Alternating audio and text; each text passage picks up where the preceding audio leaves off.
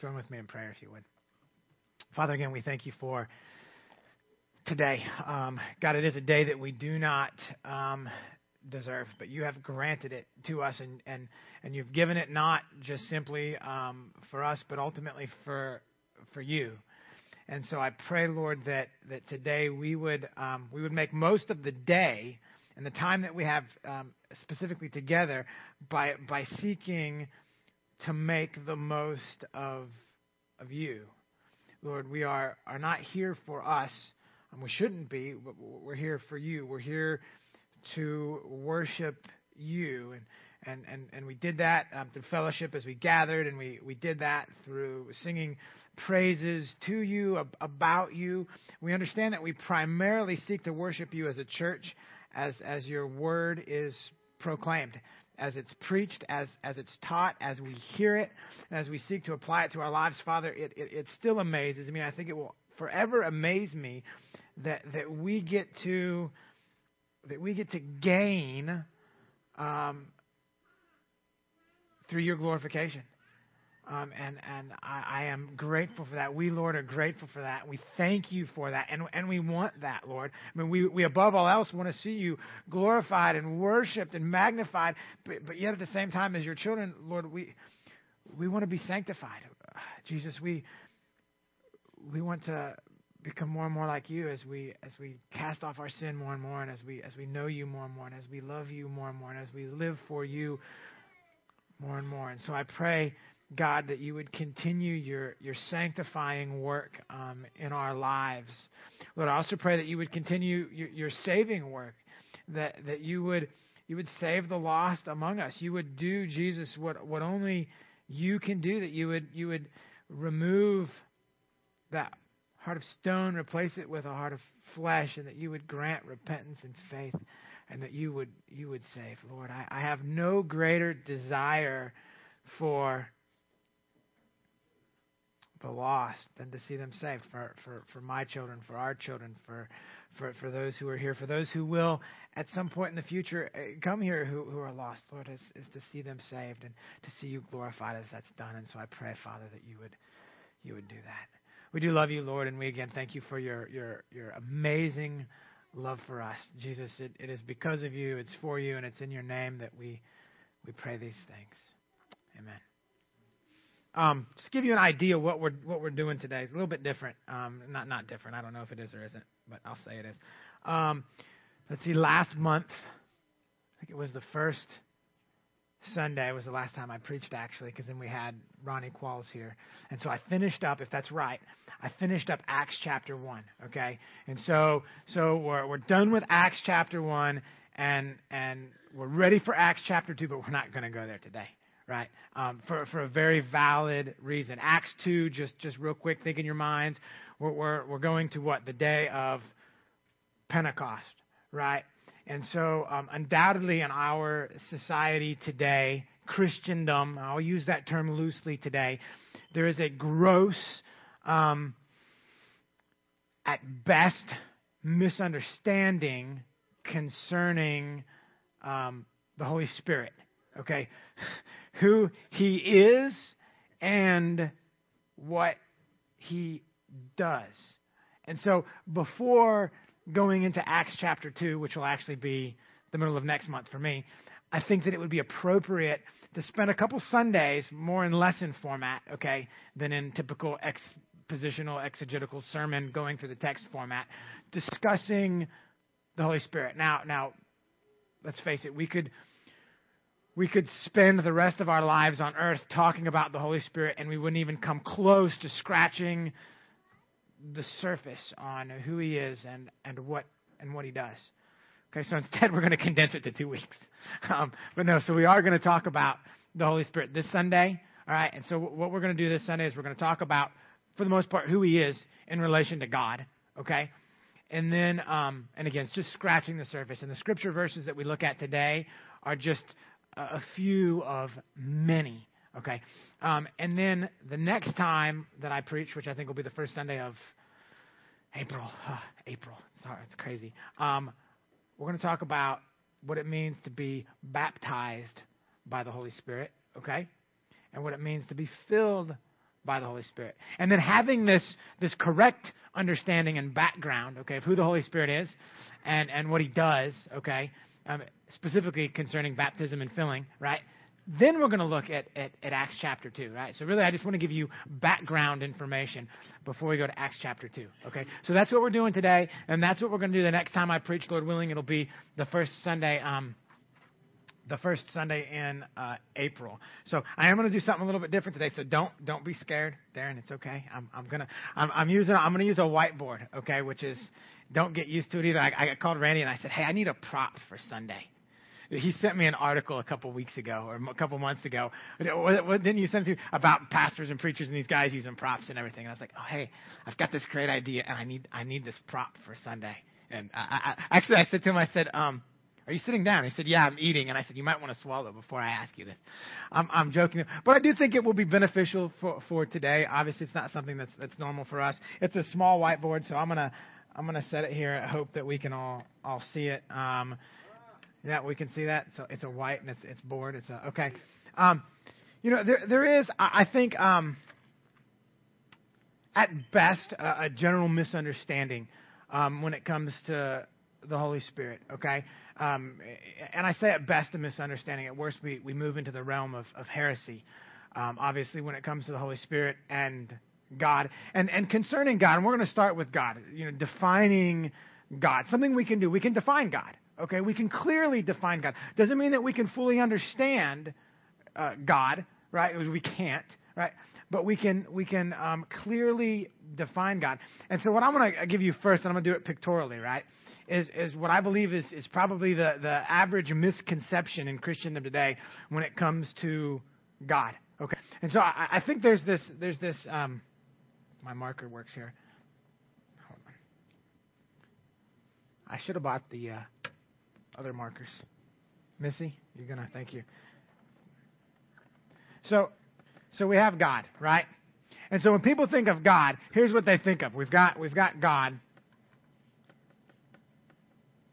right? And so here's here's God, right? We've got we've got God, and and we've got Father, right? God, Father. People, uh, uh I think, uh, uh, initially associate God with Father. Father, God, God, Father. Okay, this this this person, okay, who's who is God, and He's the Father. All right, and then and then He has this Son, right? That's that's much like Him, okay, We've got, got God Father and we've got Son, and the Son is, is, is divine uh, as well. I mean, some people, I think, don't really wrap their minds around that, but we've got the Son of God, right? See, this is, this is the Son of God, who, who, is Jesus, is Jesus, right? But then we've got God Father, okay?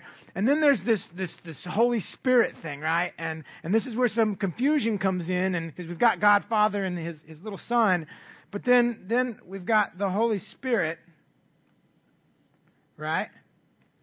And, and I think the confusion comes in is because some people think, well, well, does the Holy Spirit come from God, Father, or does he come from Son? Because there's some passages in Scripture that, that make it sound like the Holy Spirit proceeds from God, like somehow God, Father, right? He, he, he separates his spirit from him and, and, and sends it or gives it, or, or was it the Son that did that? And there's, there's just some confusion, right? I see, I see confused looks on your faces, right? But but I, I think many kind of view the, the, the God in this in this way. We think of God, we think Father, right? And we know that God the Father has this this Son, right? And then somehow, somewhere, His Spirit came from Him, Father God, and that's where we get the Holy Spirit from, who is God the Father's Spirit, right? And it's completely messed up, and it's it's completely it's completely wrong. Okay, um, what what I want. Um, I'm going to draw another one here momentarily, if I can. What I want what I want to impress upon you today is this concerning the Holy Spirit. All right, one, the Holy Spirit is God. He does not and did not proceed from the Father or the Son. Right? He doesn't come from, come out of the Father or the Son. The Holy Spirit is not God the Father's spirit, right, disembarking from his being, or the Son's spirit disembarking from the, his being, but he is a separate and distinct person. And defining the Trinity, I want to first point to um, Deuteronomy um, chapter 6, verse 4, known as the Shema. Shema is, is Hebrew for hear. Deuteronomy 6 4 is, is the basic Jewish confession of faith. And it says, Hear, O Israel, Shema Israel, Adonai Eloheinu, Adonai Ehad. The Lord our God, the Lord is one. Our kids just did this a couple a couple weeks ago in their in their class, right?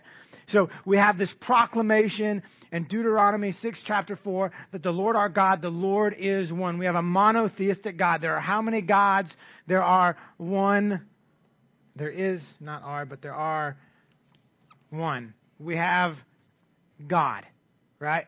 And it says the Lord is one, and it's, it's really a, a, unique word used for one because it's actually talking about a unity, a unity of, of more than one being one, kind of like a husband and a wife, right? We have two individuals, the two shall become one flesh, right? They're, they are united as as as one, okay? So the Lord our God, their Lord is uh, the God. The Lord our God, the Lord is one. There is one God. Okay? Now,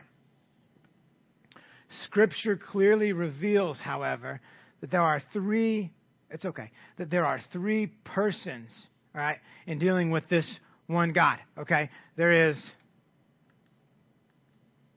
the Father, there is the Holy Spirit,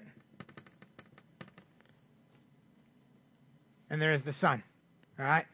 And the Father and the Son and the Holy Spirit are one, one God. And so what we have, we have the Father is God, the Son is God, and the Holy Spirit is God. Right? We could even, and they have a diagram. I'm drawing it out. The kids saw it the other day. Is, is, and is. Right? But the Holy Spirit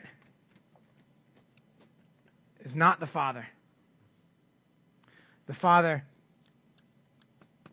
is not the Son, and the Holy Spirit, or the Son, whichever way, is not the other. All right, so so we clearly can define. I know that probably looks like a mess to you up there, but we can clearly define God. Right, there is one God, and this one God is composed, if you will, of three separate and distinct individuals, right?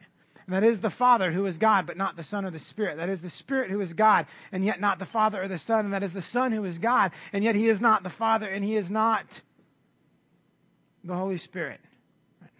Furthermore, prior, just to, to, set your mind in this direction as we as we start thinking about them and, and personhood and whatnot, prior to the incarnation, right?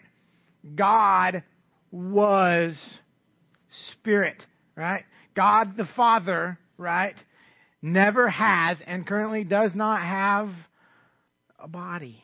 Right? He doesn't have a face. So we talk about those things in Scripture, and it's, it's for our benefit. So we can kind of, in our little pea brains, conceptualize and relate and, and semi understand, right?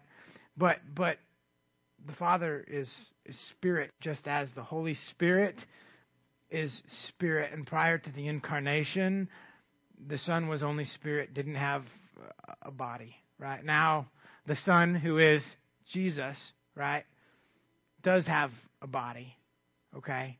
And yet God is spirit without a body. So, so we can clearly define God, and we can clearly define the Trinity, okay? And yet we, we, we can't fully understand it. And, and I do not believe that even the other side of glory will, will never fully be under now, be able to understand it. I mean, it is something that will marvel us forever. I, I find that absolutely awesome. The fact that even in heaven and even in glory, we still won't be able to comprehend the, the, the triunity of God. And it's awesome. Okay, so the first point that we're going to look at today, we're going to look at three points concerning the Holy Spirit, though, okay? I just kind of want to define him in relation to uh, God, all right? Um, but then I want to look at three points as we do that. The first is this it's that the Holy Spirit is God, all right? And then we're going to look at that the Holy Spirit is a person, all right? And a person doesn't mean you have a body, right? All right. And, and the third one is this: the Holy Spirit is not the Father or the Son. So that's where we're going today. And then the next time I preach, we're going to be looking at the the Holy Spirit in relation to being baptized by the Holy Spirit, right? And and what it means to be filled with the Holy Spirit. The Holy Spirit, one, understand this: He is the Lord Jehovah of Exodus. Turn with me to Exodus um, chapter 34. And what we're going to be doing today is we're going to be just doing looking at a lot of verses, just cross referencing back and forth as we define, right, the Holy Spirit. Exodus um, 34, 34.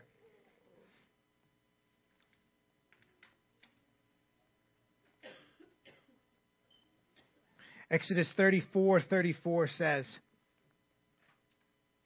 Whenever Moses went in before the Lord to speak with him, he would remove the veil until he came out. And when he came out and told the people of Israel what he, what he was commanded, the people of Israel would see the face of Moses. The skin of Moses' face was shining, and Moses would put the veil over his face again until he went in to speak with him. So it's just, just defining it saying, hey, Moses, he would go in and he would speak with the Lord, and the Lord Jehovah, right? Okay? And then now let's look at 2 Corinthians 2 Corinthians chapter 3.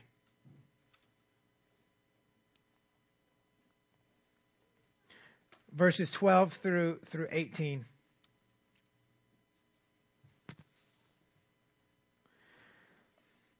Since we have such a hope, we are very bold. Not like Moses, who would put a veil over his face so that the Israelites might not gaze at the outcome of what was being brought to an end. But their minds were hardened, for to this day, when they read the Old Covenant, that same veil remained um, remains unlifted, because only through Christ is it taken away. Yes, to this day, whenever Moses is read, a veil lies over their hearts. But when one turns to the Lord, the veil is removed. Now, the Lord is the Spirit. And where the Spirit of the Lord is, there is freedom. And we all, with unveiled face, beholding the glory of the Lord, are being transformed into the same image from one degree of glory to another, for this comes from the Lord, who is the Spirit. So, so here in this passage, we have um, Paul as he's talking about Moses, and he's talking about Moses, what, what he did when he would go in before the Lord. He's equating that with Moses going in before who? The, the Spirit. So, so who was it? I mean, that that Moses went in before, right? Well, he went in he went in before the Lord, right? Who is what? Well, it's the Father, it's the Son and and the Holy Spirit, right? So in Exodus we have Moses, as he obviously wrote this, proclaiming, right, him going before the Lord, right? And then yet Paul in part identifies that Lord that Moses went before in part as as the Spirit. We know that Moses went before what? He went before who, not what. He went before the triune God, the Father, the Son, and the Holy Spirit. Right? So we see that one, the Holy Spirit is the Lord Jehovah of Exodus. We could say say the same thing about the Son. The Son is the is what is the just Jehovah of Exodus. We say the same thing about, about the Father. But again, today we're, we're dealing specifically with, with the Holy Spirit. Also, um, the Holy Spirit is commonly equated with God. And we're going to look at three different passages that, that, that do this. Acts chapter 5. Acts chapter 5, we're going to look at verses 1 and 4, probably thinking who? Ananias and, and Sapphira, right? Starting in verse 1, it says, But a man named Ananias with his wife Sapphira sold a piece of property. Um, with his wife's knowledge, he kept back for himself some of the proceeds and um, brought only a part of it and laid it at the apostles' feet.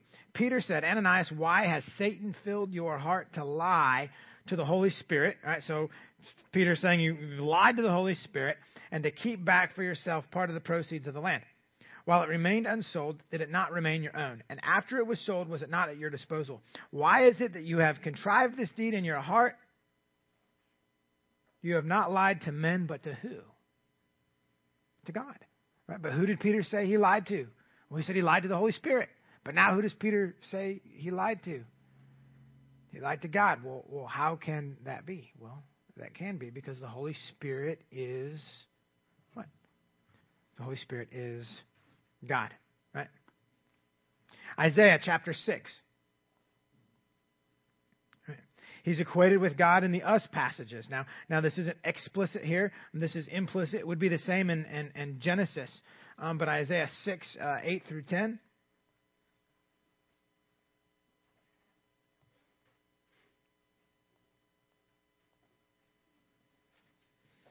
Isaiah says, And I heard the voice of the Lord saying, Whom shall I send? Right? And who will go for us? I, God, and us. God, right? God said, Let us make man in our image. Again, uh, we have it uh, implicit here that there is what? More than one person, right, composing this one God. And that would be the Father, the Son, and the Holy Spirit.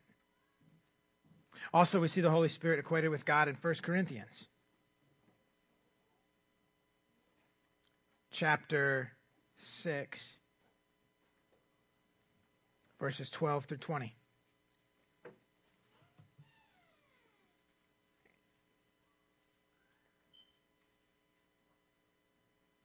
All things are lawful for me, but not all things are helpful. All things are lawful for me, but I will not be enslaved by anything. Food is meant for the stomach, and the stomach for food. God will destroy both one and the other. The body is not meant for sexual immorality, but for the Lord, and the Lord for the body. And God raised the Lord and will also raise us up by his power. Do you not know that your bodies are members of Christ? Shall I then take the members of Christ and make them members of a prostitute? Never.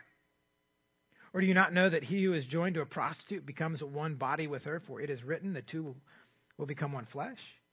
But he who is joined to the Lord becomes one spirit with him.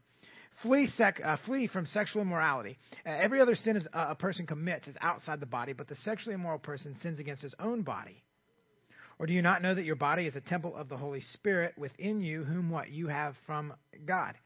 You are not your own, for you were bought with a price. So glorify God in your body. Well, who does your body belong to? It belongs to God. Well, who does this passage say your body belongs to? It belongs to what? The Holy Spirit, right? Belongs to Christ. Belongs to God it belongs to the Holy Spirit. All in the same passage. Again, so we see the Holy Spirit being connected with and equated to God. Now, not only is he commonly equated with God, the Holy Spirit has God's attributes. And when it comes to God's attributes, what would we say, well, who but God has these attributes, right? Holy Spirit is eternal. So Hebrews 9:14.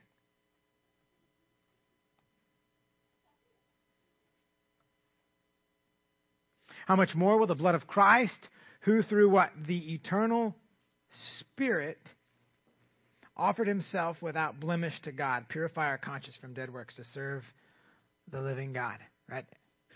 Aside from God, everything is created, right? Angels, created beings, right? Us, obviously, created beings. The heavens and the earth, acts of creation, right? The only one who is eternal is God God the Father, God the Son, and God the Holy Spirit, right? One eternal God, three persons, right? That are one eternal God. Okay, he is all knowing. 1 Corinthians 2 10. I, you don't have to, I mean, I know we're going a lot of verses today, so don't feel like, oh, you can't keep up because I'm not going to slow down just so we can get done. So it's okay if you, if you can't fully keep up or you're not able to or don't want to. Um, 1 Corinthians um, 2 10 through 11. These things God has revealed to us through the Spirit, for the Spirit what? The Spirit searches everything, even the depths of God, for who knows a person's thoughts except the spirit of that person which is in him? So also no one comprehends the thoughts of God except the spirit of God. The spirit of God, the Holy Spirit, is all knowing. Who's all knowing? Only God is all knowing. The Holy Spirit is all knowing. The Holy Spirit is God. He is all present. Let's look at Psalm 139.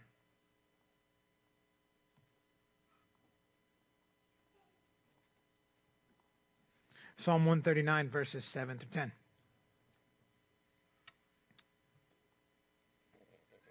David says, Where shall I go from your spirit? Or where shall I free, uh, flee from your presence? If I ascend to the heaven, you are there. If I make my bed in Sheol, you are there. If I take the wings of the morning and I dwell in the uttermost parts of the sea, even there your hand shall lead me, and your right hand shall hold me. If I say, Surely the darkness shall cover me, and the light Uh, about me by night, even the darkness is not dark to you. The night is bright as day, for darkness is as light with you. The Holy Spirit is all present, He's everywhere. He's all powerful. We see this in Luke chapter 1. Luke chapter 1, verse 35. And the angel answered her, The Holy Spirit will come upon you, and the power of the Most High. That's speaking to the fact that He is all powerful, and the Holy Spirit being connected intimately with the Most High as the Most High, and the power of the Most High will overshadow you. Therefore, the child to be born will be called Holy, the Son of God. The Holy Spirit has God's attributes. He is eternal, all knowing, all present, and all powerful. Who, who are those things? Who is that except God and God alone? Again, we could, we could say the same thing about the Father, and we could say the same thing about the Son. Right? Holy Spirit is involved. This is the, the fourth subpoint of the Holy Spirit is God. He is involved in all the works of God. He's involved in creation. Genesis chapter 1. In the beginning, God created the heavens and the earth. The earth was without form and void, and darkness um, was over the face of the deep. And the Spirit of God was hovering over the face of the waters. We know, you know, we go to Colossians, right? Speaking of Jesus, He is the image of the invisible God, the firstborn over all creation. For by Him all things were created, things in heaven and on the earth, and, and on and on and on, right? So, so, so who created everything that is? Well, well, God did, right? And we know that. We know that it was a work of God. And we know that, that listen, the, the, the, the Son and, and the Father and the Holy Spirit, they don't, um, they are separate individuals, and, and yet they're not. They are intimately connected with one another as, as God and as, as when they work or as they work, they, they work together as one God. And yet, and yet they do have distinct functions and distinct roles, distinct ministries, if, if you will. We know from Colossians that, that specifically creation was a work of who? It was the Son. It was the Son who actively was the one creating, and, and yet he wasn't who wasn't alone as God, right?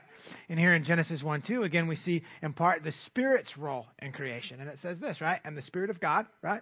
So in the beginning, God created the heavens and the earth. The earth was without form and and the darkness was over the face of the deep. And what? The Spirit of God was hovering over the face of the waters, right? So the Spirit had an intimate role in the creation of everything that is, right? He's also involved in the inspiration of Scripture. Second Peter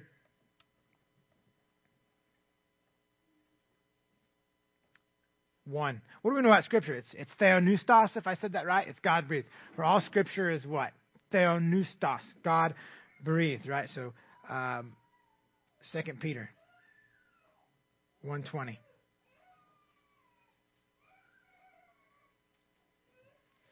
First, um, it says, knowing this first of all, that no prophecy of Scripture comes from someone's own interpretation, right?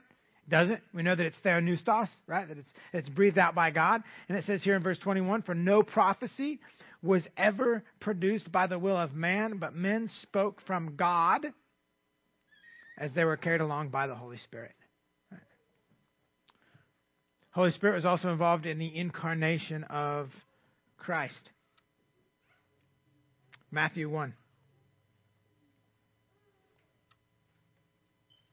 Matthew 1 18 through 20.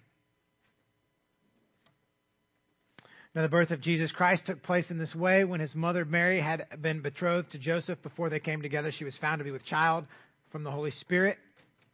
And her husband Joseph, being a just man and unwilling to put her to shame, resolved to divorce her quietly. But as he considered these things, behold, an angel of the Lord appeared to him in a dream, saying, Joseph, son of David, do not fear to take Mary as your wife, for that which is conceived in her is from the Holy Spirit. Now, I, we don't fully get, I mean, listen, guys, we can't completely wrap our minds around how this happened, right? I mean, virgin birth, it's something that we, all right, God can do this. We understand miracles. We get that. But how, I mean, God the Father decreed it to be so that God the eternal Son, through the work of the Holy Spirit, would would become in, in, incarnated as Mary conceived him, and I don't I don't get that. I mean, scientifically, biologically, I don't get that. You don't get that either. That's that's okay. Right? It's not for us to talk about the mysteries of God, right? That's this is this is one of those things that we're to let God be God, and and and we don't have to get it right. But what do we know, right? We know that God decreed it to be so, and that the Holy Spirit was actively involved in the miraculous conception of Mary, whereby her baby was the forever God man. I don't know, but that's the reality of, of what it was and who it is that did that work. Also, um, Holy Spirit's work in resurrection. Romans 1 4.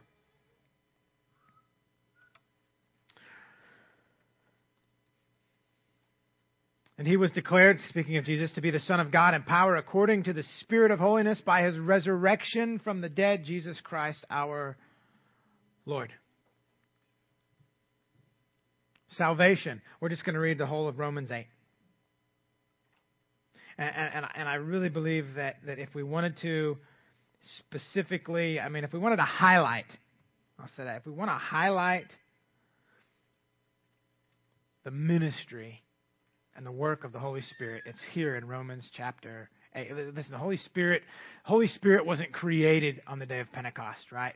That was, you know, when did Jesus' public ministry start, right? I mean, like, we know when it started, don't we?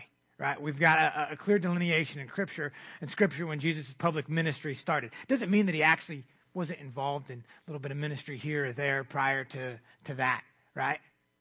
Same thing with the Holy Spirit. Right? When did his when did his public ministry really start? Right? Well, we could say the same thing, right? It started on the day of Pentecost. Doesn't mean that he wasn't active and working throughout all of eternity because he was, right?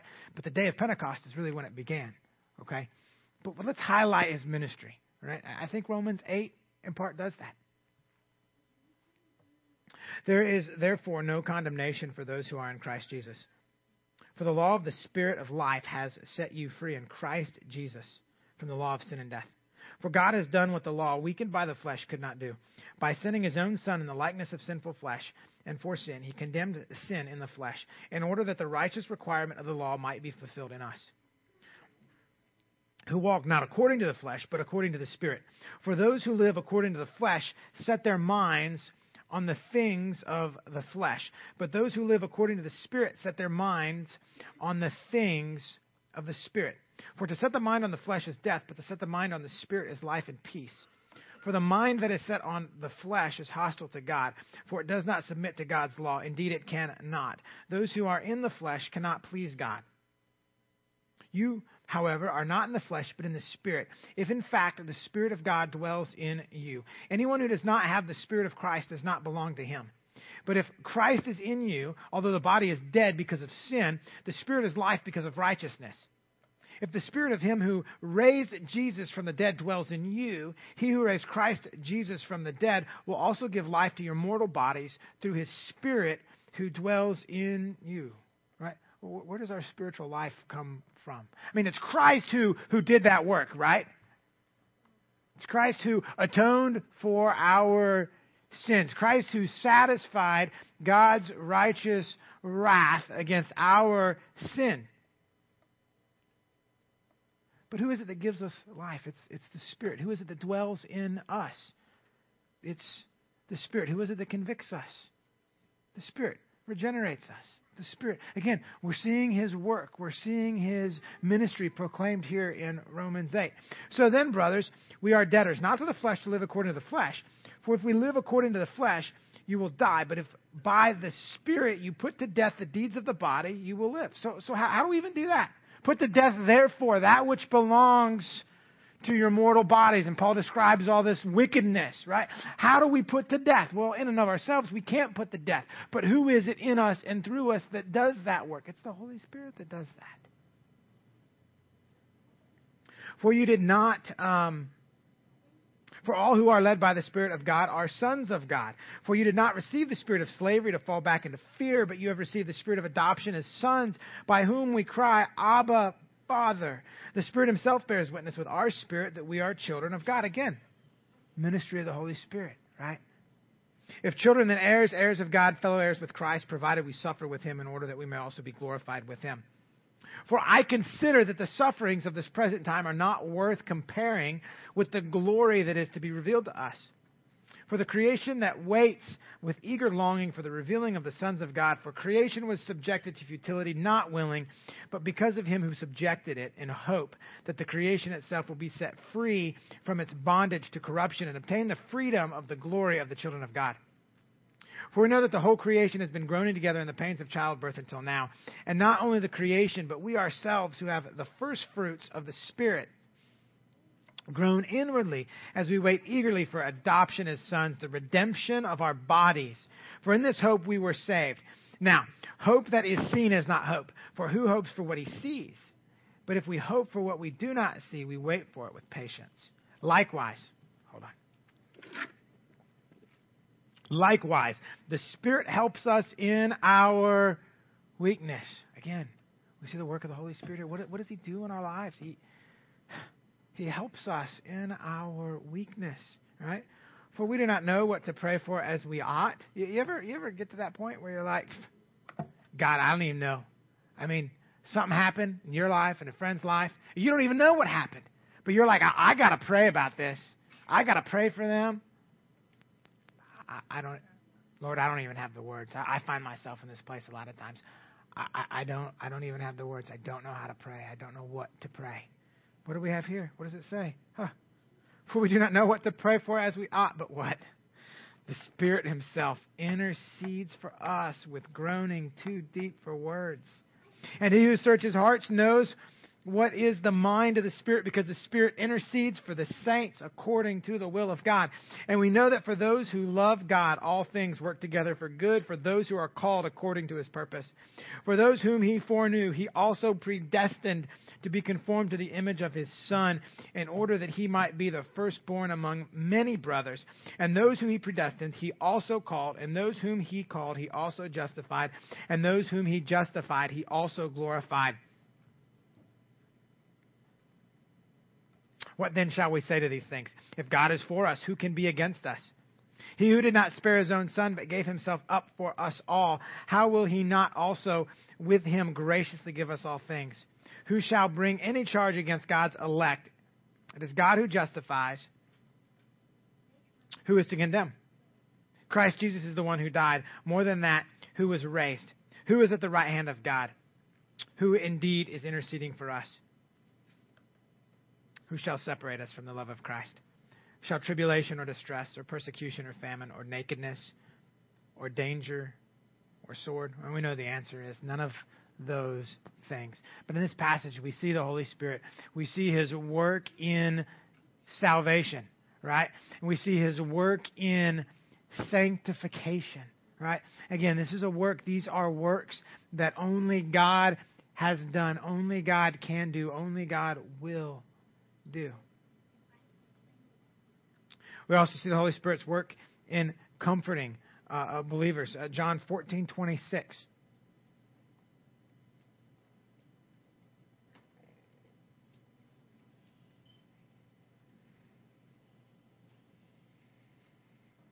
But the helper, your translation might actually even say the comforter. Right? Actually, I'll start in 25. These things Jesus is speaking to his apostles here. He says, These things I have spoken to you while I'm still with you. But the Helper, the Comforter, the Holy Spirit, whom the Father will send in my name, he will teach you all things and bring to remembrance all that I have said to you. Now, Jesus here is making a promise specifically to his apostles, okay? Um, that they would they would remember these things that, that he has taught that he has taught them, right? And we know that because we have scripture that, that, that proves that, okay? But nonetheless, he's, he's talking about the one he's going to send, right? The comforter, the helper, who is going to comfort you, who is going to help you. Again, do what only God God can do. All right. So just briefly, I mean, we looked at, I said briefly, we've looked at these passages just real quick, fire hose coming at you, defining, right, and part of the Holy Spirit is God, right? He's the Lord Jehovah of Exodus. He's equated with God. We see that in Scripture. He has God's attributes, right? And he is involved in all the works of God. And again, these are just a, a select few scriptures that define, right, and demonstrate that the Holy Spirit is, in fact, God. Right? So now what we're going to look at, though, is, is the fact that the Holy Spirit is a person, all right, which is our second point. And my, my, my second and third points in my outline are, are, are short compared to, to the, the, the first one we just did. And then we're gonna I'm gonna demonstrate that the Holy Spirit is not the Father and is not, not the Son. Matthew twenty eight nineteen. We should be familiar with this. The Great Commission, right? Actually, I'm going to read 16 through through 20, just the, the whole little section there. Um, now, the 11 disciples went to Galilee, to the mountain to which Jesus had directed them. And when they saw him, they worshipped him, but some doubted. Jesus came and said to them, All authority in heaven and on earth has been given to me. Go, therefore, and make disciples of all nations, baptizing them in the name of the Father and of the Son and of the Holy Spirit teaching them to observe all that I have commanded you, and behold, I am with you always to the end of the age. Listen, all right, God is holy, right? God is holy. He he he is, and not just holy as in and and perfect. I think a lot of times we think of holy as in and perfect. He is, right? Um, but he's also holy as in separated, right, from all the rest of of creation. Okay. Now now when we say the Holy Spirit, we're not describing, like in, in, in today's context, we're not describing the nature of God's Spirit. I mean, we, we can. I, mean, I could say like God, God, God is Spirit, and He is, right? Um, God is holy, thus He's a Holy Spirit, right? That's true. But when we're talking about the Holy Spirit, understand that, that that's His name, right?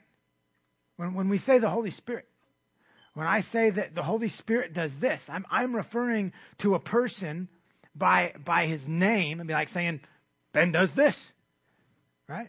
Randy did that. James did this, right? The Holy Spirit, this. That's, that's, that's his name, right?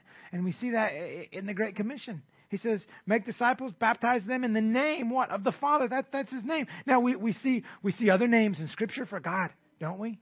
We do, right? Countless names in Scripture uh, um, for God. Uh, most of those names actually tell us something about God, right? We have the Father. That, that's, that's, that's what we call him. we're talking about this person here. His name is Father, right? We have the Son, right? Incarnate. Now, Jesus, who is the Christ, the Messiah, right? and, and, and we have the Holy Spirit, right? I mean, he has a name. The Holy Spirit has a name, and his name is the Holy Spirit, right? Uh, that's in part why we capitalize it, right? I mean, you capitalize a proper proper name, proper noun, whatever, right? I'm not an English major, but you know, if I were to if I were to write Susan, right, I would have a capital S because that's her her name. So if I'm speaking about the person of the Holy Spirit, right, capital H, capital S, because his name is the Holy Spirit, right? He has a name because he is a person, right? He's also contrasted, okay, with with personal agents, right? Um, let's look at we're going to look at First Timothy and First John. We'll go to First Timothy first. Um, First Timothy four one. Uh, now the Spirit, Holy Spirit, right? The Spirit expressly says that in latter times some will depart from the faith by devoting themselves to deceitful spirits and teachings of, of, of demons. All right? So even in this passage here, we have the Holy Spirit in part working and being contrasted with deceitful spirits and demons eh, who are in fact um, personal agents or, or, or, personal, if you will, beings. Right? I mean, angels demons are fallen angels. Right? They are they are They're persons. Again, not like we think of, and this is where we have to sometimes, you know, think outside the box. Not like heartbeat, blood and flesh and stuff like that, right? But they are they are individual, personal beings, right?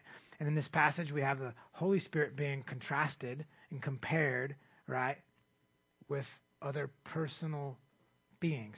We see that also happen in 1 John. 1 John um, 3. Um, 24 through um, 4 6. Um,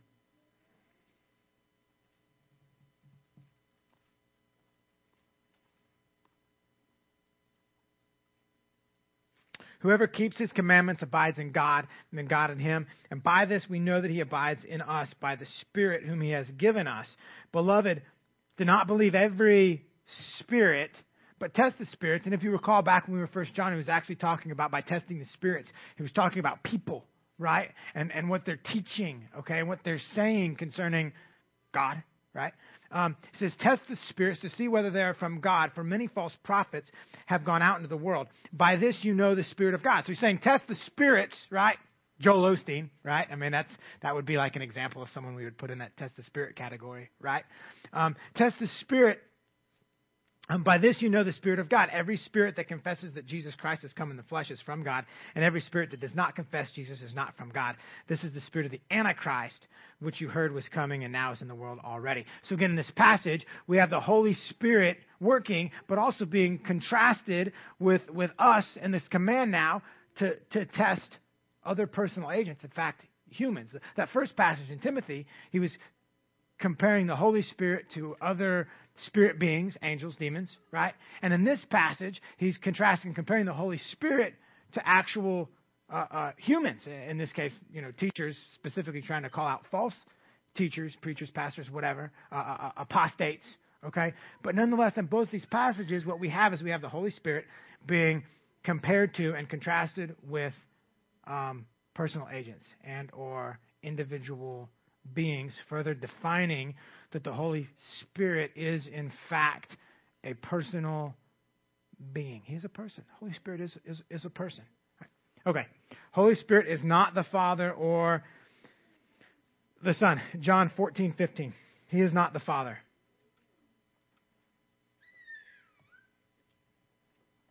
John 14, 15. Um, if you love me,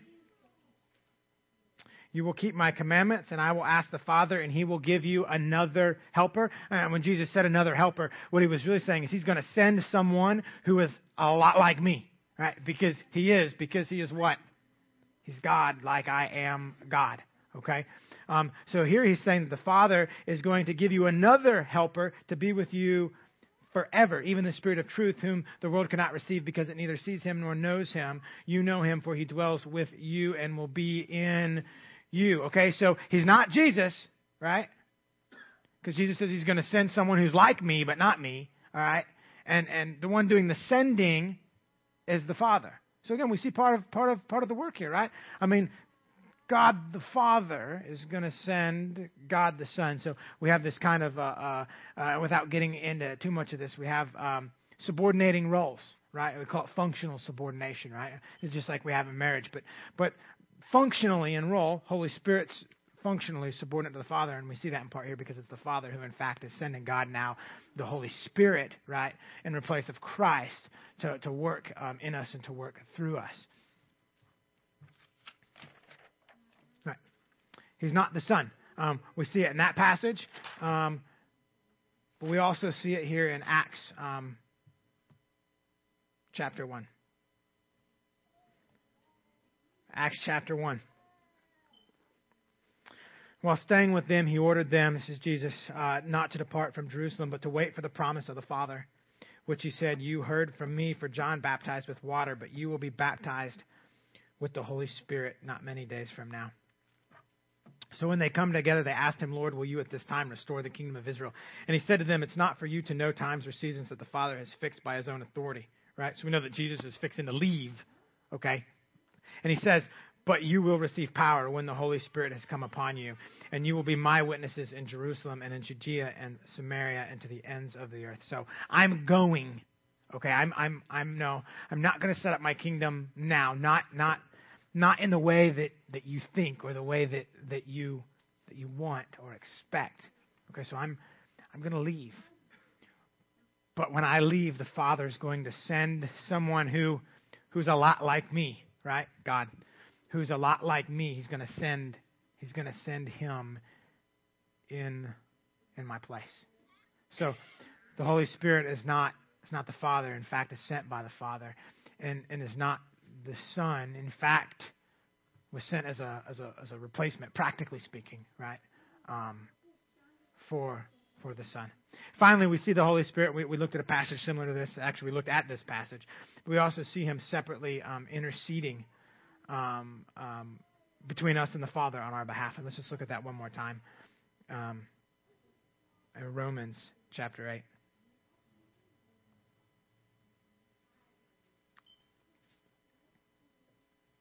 And 26 and 27. Likewise, the Spirit helps us in our weakness.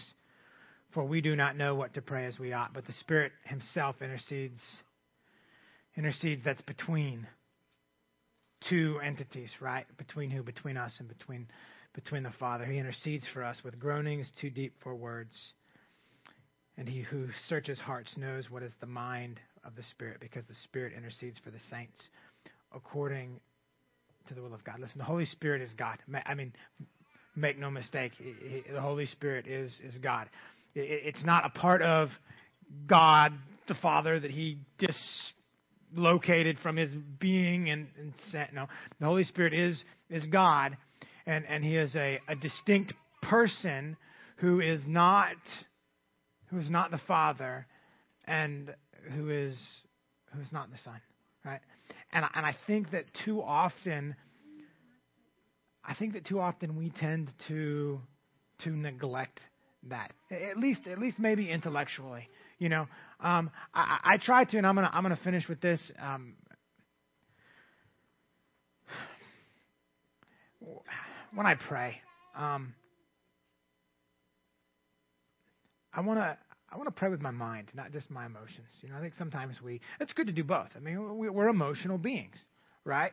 Um, I often talk to my wife and my children. And I'm like, listen, when we think about things, let's let's Let's think with our intellect, not with our emotions. They probably hate it because I say that all the time, right? But let's think with our intellect and not with our emotions. Let's make decisions with our intellect and not with our emotions, okay?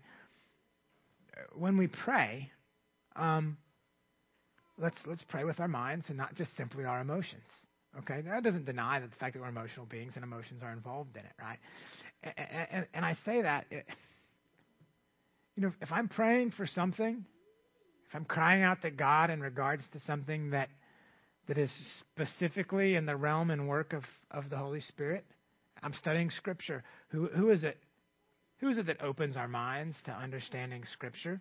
We understand that that's the Holy Spirit's work, isn't it? Right? So if I'm going to sit down and I'm going to study Scripture, who is God? We know He's God, right? But but if I'm going to sit down and, and I'm going to study Scripture and I'm struggling with a passage and I'm struggling understanding that passage, instead of just saying, God, help me understand this so that I might glorify you as I seek to apply it uh, in my life and, and convey that to the church, um, I want to be intentional. And I want to say, Holy Spirit, I, I know this is what you do. And I can't do this. I can't understand this apart from from from your work in my life. And so Holy Spirit, I pray that you would you would enable me to understand this, that I might convey it to others, that I might be able to to apply it to my life, right? Um, I think all too often it's just God. We just pray to God and we say God, and most of us automatically probably go to Father, right? And not that we don't want to pray to the Father, we do. But there are times when I think we need to be intentional in our minds and, and separate out like which person we're crying out to. And it's okay to cry out to, to all three. But but I'm just saying I, I think all too often we just almost overlook almost overlook the Holy Spirit, especially in our society where the Holy Spirit is is incorrectly emphasized with all this charismatic craziness, right? And maybe maybe that's what we do, right? They're all going crazy, jumping pews, talking like weirdos, and and so we're like, we're just gonna ignore the Holy Spirit so people don't think we're like them. I, I don't know if that's what it is or it isn't, right? But the Holy Spirit is God.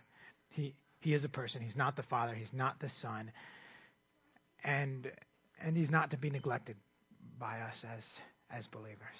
Okay. Um, so next time we are going to talk specifically about what it means to be filled. Actually, we'll start with what it means to be baptized because you can't be filled unless you're baptized, right? We'll get to that. Um, we're going to talk about what it means to be baptized by the Holy Spirit, okay? Um, and then what it means to be filled by the Holy Spirit. Then we can move into Acts chapter 2, um, better equipped to understand what was going on um, on that day of Pentecost, as well being better equipped in our world today where the Holy Spirit is completely um, uh, uh, mis. Um, I don't want to say misunderstood, but but I'll say that for now. But abused, maybe. So, all right, let's pray. Father, um, Father, we thank you for who you are um, and what you have done, what you did in sending your Son and and and uh, sending him to do for us that we we couldn't do for ourselves, Lord, and that was to completely uh, satisfy your righteous wrath against our sin. He satisfied it, Father, and he satisfied it, it perfectly. And so we, we, we thank you. We thank you for that work, Lord Jesus. We thank you for doing that for us that we couldn't do for ourselves. And, and we thank you then for not abandoning us or leaving us, but, but, but, but you sent your spirit who, who is here now with us, who dwells in us, who works in us and, and through us, not just simply to keep us, but to, to keep us, to, to, to teach us, to, to comfort us, to use us um, for, for your glory and for the good of, of, of your church. And so we pray that you would, you would continue that work until either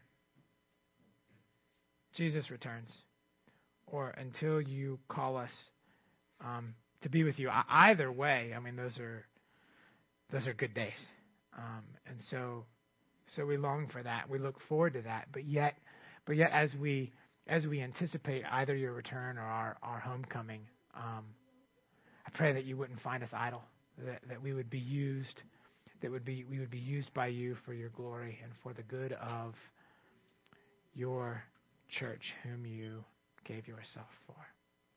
Jesus, we, we love you again and we praise you. Father, Father, we praise you. Uh, Holy Spirit, we praise you. You, God, the triune God, Father, Son, and Spirit, you are alone of alone are, are worthy of all of our praise, uh, uh our worship, our, our, our adoration. You, you, you alone are God. And we thank you for who you are and, and all your majesty and all your, your wonder um, and amazement.